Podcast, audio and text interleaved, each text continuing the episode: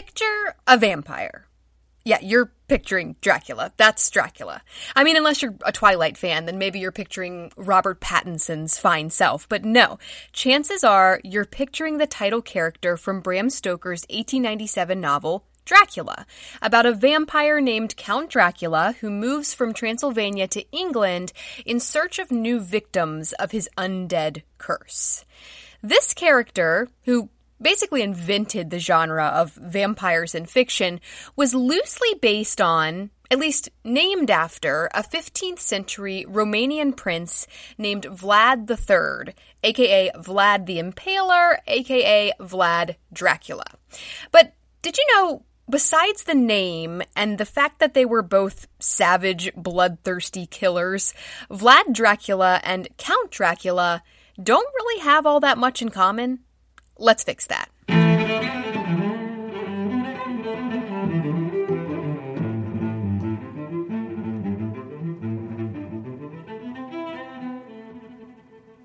Hello, I'm Shea LaFountaine, and you're listening to History Fix, where I discuss lesser known true stories from history you won't be able to stop thinking about.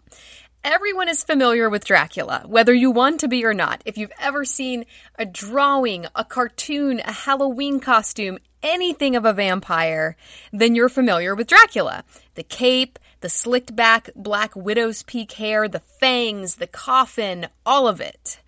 What a lot of people don't know is the story of the real life man who inspired him.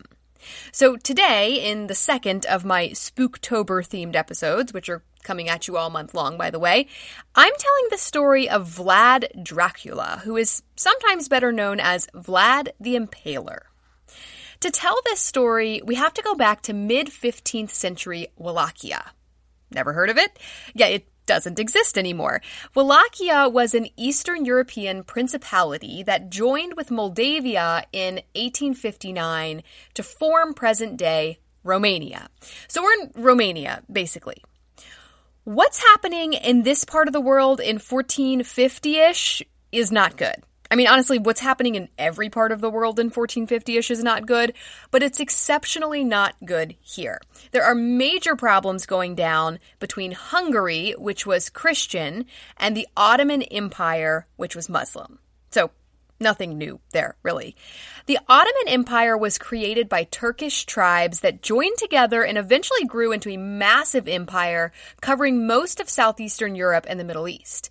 And then you have Wallachia, aka Romania, which is sort of stuck in the middle of it all. That's where Vlad's family comes in. Our guy, Vlad III, was the second of four sons, likely born around 1431 in Transylvania. His mother was a princess of Moldavia, and his father, Vlad II, was an illegitimate son of a Wallachian noble. So, how did this actual bastard come to marry a princess?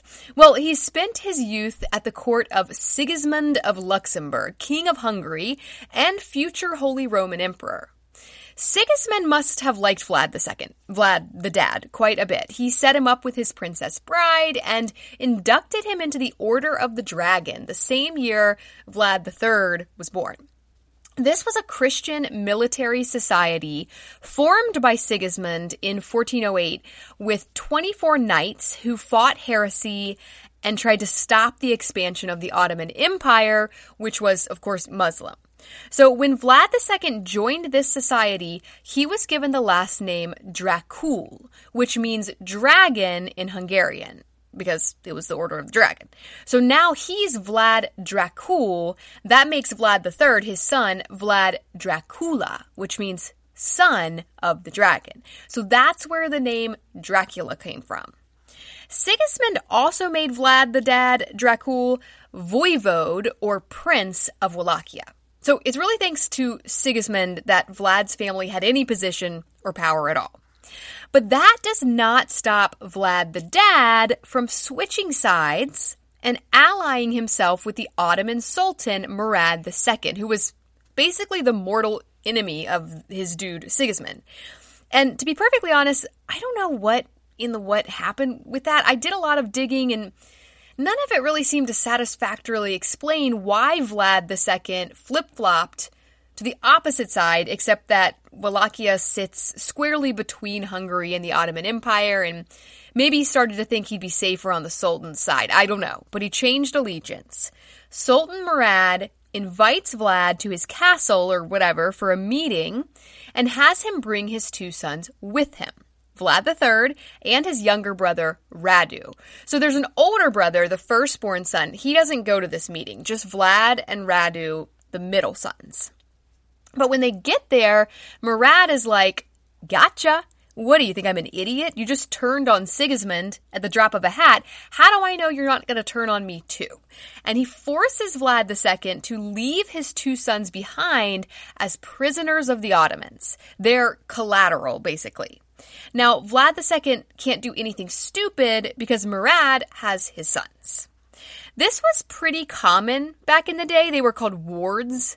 And while they were technically prisoners, they had a pretty great life. They were raised alongside Murad's own children, received an education, learned to fight. They aren't like stuffed into prison cells or anything. It's like Theon Greyjoy from Game of Thrones. Yeah, here I go with Game of Thrones again, but it's a perfect example. Theon's father had started a rebellion that Ned Stark swiftly squashed. Ned then took Theon as his ward. So now his father has to toe the line or Ned will do something really awful to his son. But in the meantime, Theon is kind of being treated as a son. He's got a pretty cushy life. That's what happened to Vlad and his brother Radu for around five years, starting when Vlad was 11 and Radu was only four. While they're being treated quite well by the Sultan, Vlad and Radu form very different opinions of their Ottoman captors. Kind of like Manteo and Wanchese, throwing it back to the Roanoke episodes.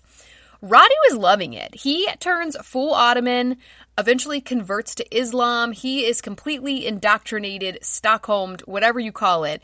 Vlad is more resistant. He was older when they became wards of the empire, so that probably has a lot to do with it. Radu probably didn't have many memories of his actual life before Murad kidnapped him. Vlad is biding his time, waiting to get back to his old life in Wallachia. In the meantime, Vlad's father, Vlad II, is ousted as ruler of Wallachia, which, duh, he turned on the guy that gave him the gig in the first place. Then he's captured and killed. This order was given by János Hunyadi, who was the current regent of Hungary. That checks out too. That same year, Vlad's older brother Mircea was blinded and buried alive. Hunyadi puts a nobleman named Vladislav II in charge as the new voivode of Wallachia. Also, the same year, Vlad III is released by the Ottomans, and he's like, oh heck no. And I have to imagine this was strategic on the part of the Sultan. He's like, okay, my number one enemies just killed my ward's father and brother and gave away his rightful title. Go get him, Tiger. So at the tender age of 16, Vlad begins his fight to regain the throne of Wallachia. He kicks Vladislav off the throne with the help of the Ottomans, who basically sicked Vlad on him anyway, and becomes voivode of Wallachia for a minute. This only lasts two months. And then the Hungarians kick him off and stick Vladislav back up there. Vlad goes into exile for eight years. Don't really know what he was up to, just know he was bouncing around the Ottoman Empire and Moldavia. But at some point during his exile, he switches sides. He switches from the Ottoman side back to the Hungarian side. And to make things even more confusing, Vladislav, the guy the Hungarians put on the Wallachian throne, also switches sides. He switches from the Hungarian side to the Ottoman side. So like what? They they literally traded sides. I don't understand why everyone is so willing to flip flop allegiances and yet also to kill for those allegiances. In 1456, Vlad and Vladislav have an epic battle, hand to hand combat. Vlad beheads Vladislav and regains the throne of Wallachia. This is when his reign of terror begins. Wallachia is in bad shape at this point. It's been completely ravaged by the Ottoman Hungarian conflict. Trade has stopped, the fields are empty, and the laws have just completely broken down. It's the Wild West, anarchy. Vlad comes in hot with an iron fist to crack down on crime. He has a zero tolerance policy with extremely harsh punishments, even for minor offenses. He is not a fan of the Wallachian boyars or noblemen. These are the guys who had killed his father and brother. He appoints commoners and even foreigners as public officials instead, people who are completely dependent on him. They cross him, they lose it all. The Boyars are too independently powerful, they'll never do. Vlad has a plan for these Boyars. He invites 200 of them and their families to his palace for an Easter banquet. Yeah, it's a trap. He's red weddinging them. The women and elderly are stabbed and impaled, and the men are forced into enslavement. Many of them would die of exhaustion soon after building Vlad a new castle. Vlad has an equally as horrific, possibly more horrific plan for dealing with the homeless people and beggars who he believes are all thieves. He invites them to a feast, which after the Easter banquet, I'd be like, mm, nah. But I guess if you're starving and someone invites you to a feast, I don't know. They show up for this feast. He locks the doors and burns them all alive. Vlad was not a fan of Germans either. Many German migrants, called Saxons, had settled in Transylvania back in the 12th century. Vlad imposed very high taxes on the Saxons and blocked their trade when they refused to pay. He went so much further than that, though, destroying their villages and impaling them by the tens of thousands. So let's talk about impalement for a moment. Delightful topic, I know. Vlad impaled his victims alive. So it was a mix of torture and execution. Not at all a humane death. A sharpened stick was inserted either through the belly button or through the rectum, and then lifted up and stuck into the ground on display with a person's body skewered on it like a shish kebab. If you were lucky, the stick pierced some vital organ on its way in and you died quickly. If you weren't lucky and it missed all the vital bits, your weight forced the stick to slide deeper and deeper into your body, causing excruciating pain, and you were left hanging there in agony on display for days until you eventually died, probably of dehydration. In 1459, the Transylvanian Saxon city of Kronstadt, which is now called Brasov, started to support one of Vlad's rivals. Justice was swift. Vlad swooped in and impaled some 30,000 people in Kronstadt, and then reportedly dined among them so that he could personally witness their pain and suffering as they slowly died a torturous death. So, this guy is a sick freak, for sure. He also burned Kronstadt to the ground, and then when he got back to Wallachia, he impaled some Saxons there too, just for the heck of it. This is when he becomes known as Vlad the Impaler, although he still self identifies as Vlad Dracula. Stay tuned. I'll be right back after a quick break. Bloody FM presents Hometown Ghost Stories, a paranormal podcast that investigates a new town every week, bringing you all the hauntings from haunted houses to castles, bridges to asylums, wandering spirits to demons. Over 100 episodes covering different towns all over the world. Tune in to Hometown Ghost Stories live on YouTube every Tuesday night at 9 p.m. Eastern or on any podcast platform and find out if your hometown is haunted. He's also anti Catholic, I guess the Hungarians and the Saxons are Catholic and his people are, are Orthodox, which is like more like Protestant. He attacked a lot of Catholic cities and impaled a lot of people just for being Catholic. In 1462, Pope Pius II produced a report claiming that Vlad had killed some 40,000 Catholics. But but he's also against the Turks, the Ottomans. And on this front, he has the support of Matthias I, who is the son of Janos Hunyadi. So Hunyadi, if you recall, was the Hungarian king who killed Vlad's father and brother and put some other guy on the throne. It's all extremely confusing. He's like constantly switching sides. I cannot keep track of where his loyalties lie, and I, really, I think that's why Vlad's story isn't more well known because it honestly just doesn't make a whole lot of sense. Dude's all over the place. And I think what it comes down to is he's just anti anything that doesn't serve his own purposes, better him, empower him. He's anti Catholic. Now he's anti Turk. Now he is anti Hungarian, but he's like buddies with the Hungarian king. And now he's fighting the Ottomans, but his brother is like a converted Ottoman. It's it's the most ill written story ever. Like any fiction writer would absolutely cringe at this nonsensical narrative. But alas, that's real life. So Vlad is buddies with the new Hungarian king Matthias I and against the Ottomans. The Ottoman Sultan right now is Mehmed II. Mehmed is the son of Murad, who had taken Vlad and his brother Radu as wards way back when. So Mehmed is basically his brother. Like they were raised together. This is Robb Stark and Theon Greyjoy. In 1459, Mehmed sends an embassy to Vlad asking for a tribute of 10,000 ducats and 300 young boys. Ugh. And when they get there, Vlad asks the men to remove their turbans.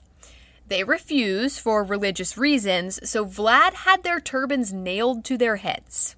Sends them on back to Mehmed, like, here's your tribute, bro. Ugh. So now it's on. In 1461, Mehmed asks Vlad for a peace meeting to sort out all these harsh feelings. But really, he intends to ambush Vlad and take him out. Vlad, who's like the king of inviting people to peaceful events and then ambushing them, is like, nope. He sees right through it and he starts invading Ottoman territory. Clearly not looking for peace. So Mehmed assembles an army of 90,000 men and starts advancing on Wallachia. Before he gets there, though, Vlad pulls out his crazy card. He starts doing all these night raids, guerrilla warfare, taking prisoners. These aren't even his enemies he's taking prisoner, though. These are mostly Serbian Christians and Bulgarian peasants who were forced under the control of the Ottomans, totally subjugated. Vlad recognized this later in a letter to Matthias, but it did not stop him from carrying out the horrifying actions I'm about to describe. Skip ahead about 30 seconds if you'd rather be spared the gruesome details. Basically, Vlad impaled more than 23,000 of these prisoners, putting them on display along the route Mehmed would have to take to come attack him. French historian Matei Cazacu, who has published over 20 books on medieval Ottoman and Romanian history, wrote, quote, there were infants affixed to their mothers on the stakes, and birds had made nests in their entrails. Yeah, that's why I told you to skip ahead, guys. So Mehmed is marching up with his army of 90,000, sees this, what's been described as a quote, forest of the dead. Turns around, marches straight back to Constantinople. He is like, nope, dude's psycho. Not even going there. Forget it. In that letter he wrote to Matthias reporting these events, Vlad wrote that he, quote, killed peasants, men, and women, old and young. We killed 23,884 Turks, without counting those whom we burned in their homes or the Turks whose heads were cut by our soldiers. End quote. He also sent sacks full of severed noses and ears to Matthias to prove that all of this actually went down. And he's calling them Turks, but remember, these are actually Christian, Serbian, and Bulgarian peasants who were being forcibly oppressed by the Turks, not actually Turks themselves. But while this seems like a smashing victory for Psycho Vlad and his buddy Matthias, it actually backfires on them. Remember Radu, Vlad's brother who got all Stockholmed by the Ottomans as a four year old ward? Well, he's still with the Ottomans. He's a full on Ottoman, converted to Islam and everything. Radu goes to the Wallachian noblemen, the boyars, who of course Vlad has treated terribly. He's like, My brother is insane. You're being ruled by a complete maniac. Come on over to our side, come side with the Ottomans, and you'll get all your privileges back that Vlad stripped from you. So they do. Vlad's guys start switching sides on him. And speaking of switching sides, it seems his buddy Matthias turns on him too. To the surprise of no one. That's all anybody does in this story. Vlad's power is slipping. He's lost supporters, lost a lot of money, lost a lot of soldiers. Matthias takes him prisoner in 1462 and keeps him imprisoned in Hungary for 12 years. During this time, power switches hands in Wallachia quite a bit, and then in 1476, Matthias is like, All right, dude, I'm going to give you another shot at this. And he sends Vlad to reclaim the Wallachian throne for Hungary. He's actually successful for a hot minute. He wins back the throne, but then one month later, he's ambushed by Ottoman troops and beheaded. Which, like, come on, guys, are you really going to pass on the opportunity to impale this guy? But no, they behead him and reportedly send his head to Mehmed back in Constantinople, where it's put on display above the city gates. So, Vlad was clearly an incredibly savage and brutal leader. This is undisputed. Dude was a serial killer disguised as a prince. But I need to point out that his lifetime coincides with another important historical event, a new development, really, that helps to launch his story to new heights, likely embellishing and inflating his reputation as a bloodthirsty killer. That is the invention of the printing press. Thank you, Gutenberg. The printing press changed the way information was spread. It made information accessible to the masses. So before this, books were either handwritten or printed by engraving an intricate woodblock for each page, both incredibly labor intensive. Because of this, they were very rare and expensive. They were not able to mass produce books, so only the elite had access to them at all. With Gutenberg's printing press, individual letters and symbols could be arranged and printed on the page with relative ease, movable type. This made mass producing books a thing for the first time ever. And it's in these books that the tales of Vlad the Impaler are recorded and often exaggerated. I know I talked about some horrible stuff he did, particularly to those 23,000 peasants to drive Mehmed's army back to Constantinople. But there are even more horrific reports of Vlad's actions printed in these books thanks to Gutenberg's printing press. I don't know how accurate they are, though, so take this with a grain of salt. Once again, skip ahead 20 seconds if you'd rather not hear some seriously disturbing stuff. Like whatever you're thinking, it's worse than that. So do feel free to skip ahead now. According to some of these books, Vlad, who of course preferred impalement, also apparently boiled people alive, burned mothers alive with their newborn infants, roasted small children and then forced their mothers to eat them, and mutilated women and forced their husbands to eat them. Which, uh, my brain is burning. So I don't know if any of that is true. This is the kind of stuff they were printing in the books about Vlad, None of that is verified. Is it 15th century clickbait, just trying to sell books? Possibly. This is the first time they've had the ability to make money off mass selling books now that they can mass make books. I wouldn't put it past them to put some absolutely outrageous mess in there just to sell books. For me, for history to be credible, there either has to be concrete evidence of it, forensic evidence, right? Bodies, skeletons uncovered showing signs that they were killed by Vlad in these horrible ways. We have this with the Jamestown Jane, evidence of cannibalism at Jamestown. We have this with the Aztec human sacrifice, that skull rack they found in 2015. Or if we're going with eyewitness accounts alone, it has to be cross referenced. So, multiple accounts of the same event from multiple sources that have nothing to gain from lying about it. Vlad's Forest of the Dead, 23,000 impaled bodies, yeah, that, that seems like it actually happened. We have Vlad's letter to Matthias. We have Ottoman reports of it as the reason for their retreat back to Constantinople. It's cross referenced and well documented by people independently on all sides of the conflict. One outlandish claim about Vlad was that he cried tears of blood. So immediately I want to be like, okay, well, that's clearly not true. But according to a recent study published by the American Chemical Association, this one might actually be true, with forensic evidence to back it up, the best kind of evidence. According to this report, scientists very recently applied proteomic analysis to three letters written by Vlad. Basically, they use mass spectrometry to analyze protein residue left behind on the letters. So, two of these letters were solid evidence. They had been sent by Vlad to the rulers of the city of Sibiu in 1475, where they have remained stored in the Sibiu archives for over 500 years, basically untouched.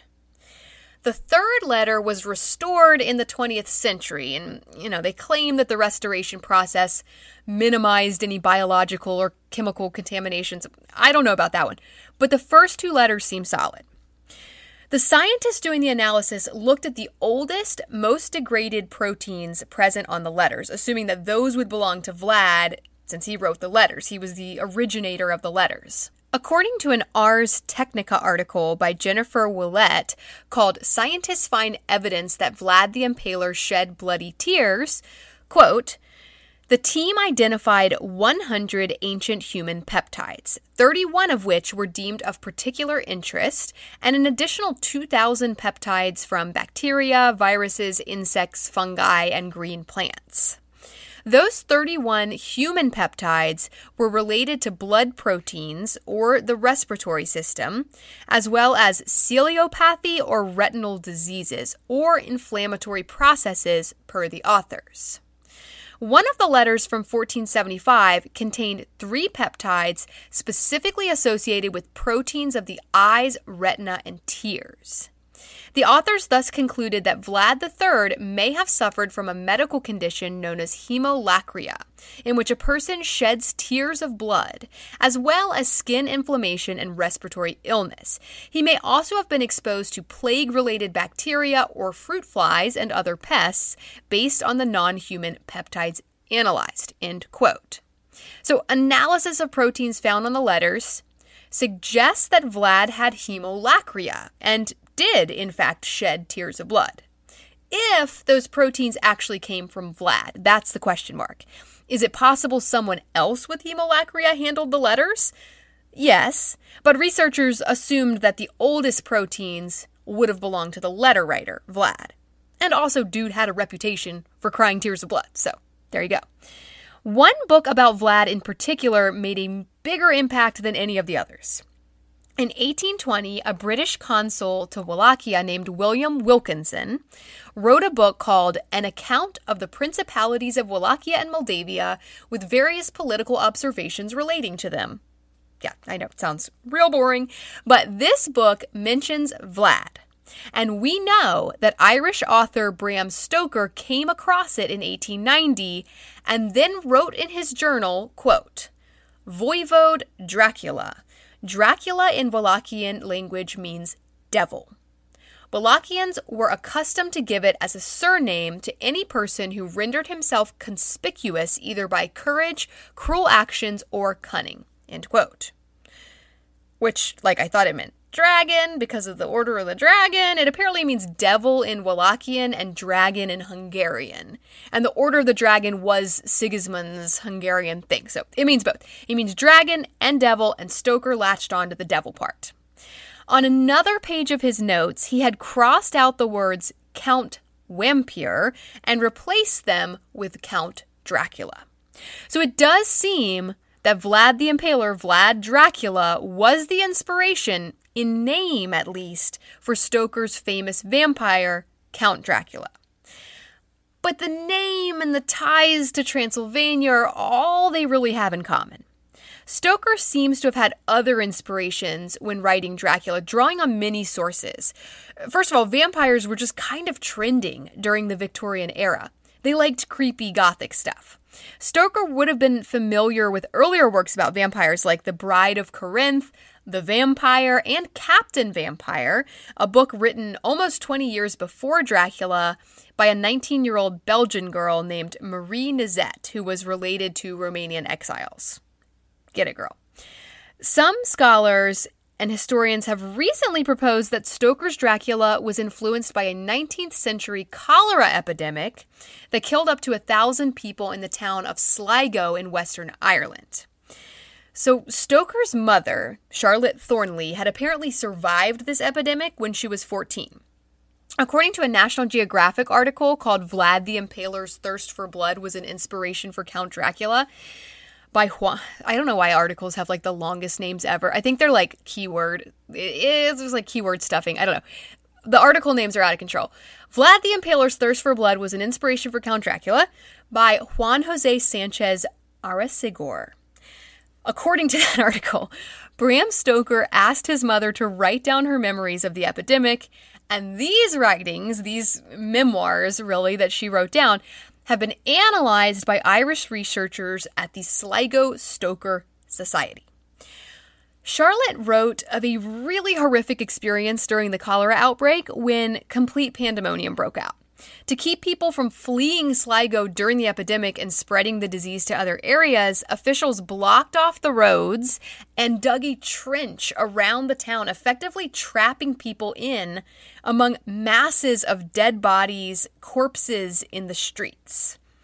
Doctors and nurses dosed cholera patients with opium and laudanum to tranquilize them and then tossed them into mass graves, still alive, just to be rid of them. According to Arreseigor, quote, Stoker was fascinated by his mother's description of cholera victims who were buried alive. A link, perhaps, to Dracula's undead state. End quote. So, Vlad Dracula wasn't a vampire. He didn't drink blood. He wasn't undead. He was just a man. But he was a bit of a monster himself, torturing and killing, impaling tens of thousands of people during his time as voivode of Wallachia. Despite all of that, though, he's kind of a national hero in Romania. They remember him as a successful leader who kept the Ottoman Turks from encroaching further into Christian Europe. He cracked down on crime and eliminated thieves, aka poor people. He's a bit of a savior in their minds, and they're very against any connection between Vlad and Stoker's Count Dracula or vampires at all. Which, like, okay, I, I know he wasn't a vampire and is only loosely connected to Dracula. That's not my issue with him. My issue is that he massacred tens of thousands of innocent people, including women and children, using torturous, inhumane methods. I'm not so sure this guy should be anyone's national hero. But I'm not Romanian, so maybe I'm missing something. If I have any Romanian listeners who'd like to shed some light, hit me up. For real. Maybe we can do like a follow up mini fix or something. I'd love to know how this guy ended up a national hero. He seems to me more of a monster than any fictional vampire could ever aspire to be. Thank you all so very much for listening to History Fix. I hope you found this story interesting and maybe you even learned something new. Be sure to follow my Instagram at History Fix Podcast to see some images that go along with this episode and to stay on top of new episodes as they drop. I'd also really appreciate it if you would rate and follow this podcast on whatever app you're using to listen. That'll make it much easier to get your next fix. Information used in this episode was sourced from National Geographic, Ars Technica, American Chemical Society, Time Magazine, NoSweatShakespeare.com, Encyclopedia Britannica, Oregon State University Libraries, and a half assed history podcast episode called Vlad Dracula the Impaler. And links to all of these sources can be found in the show notes.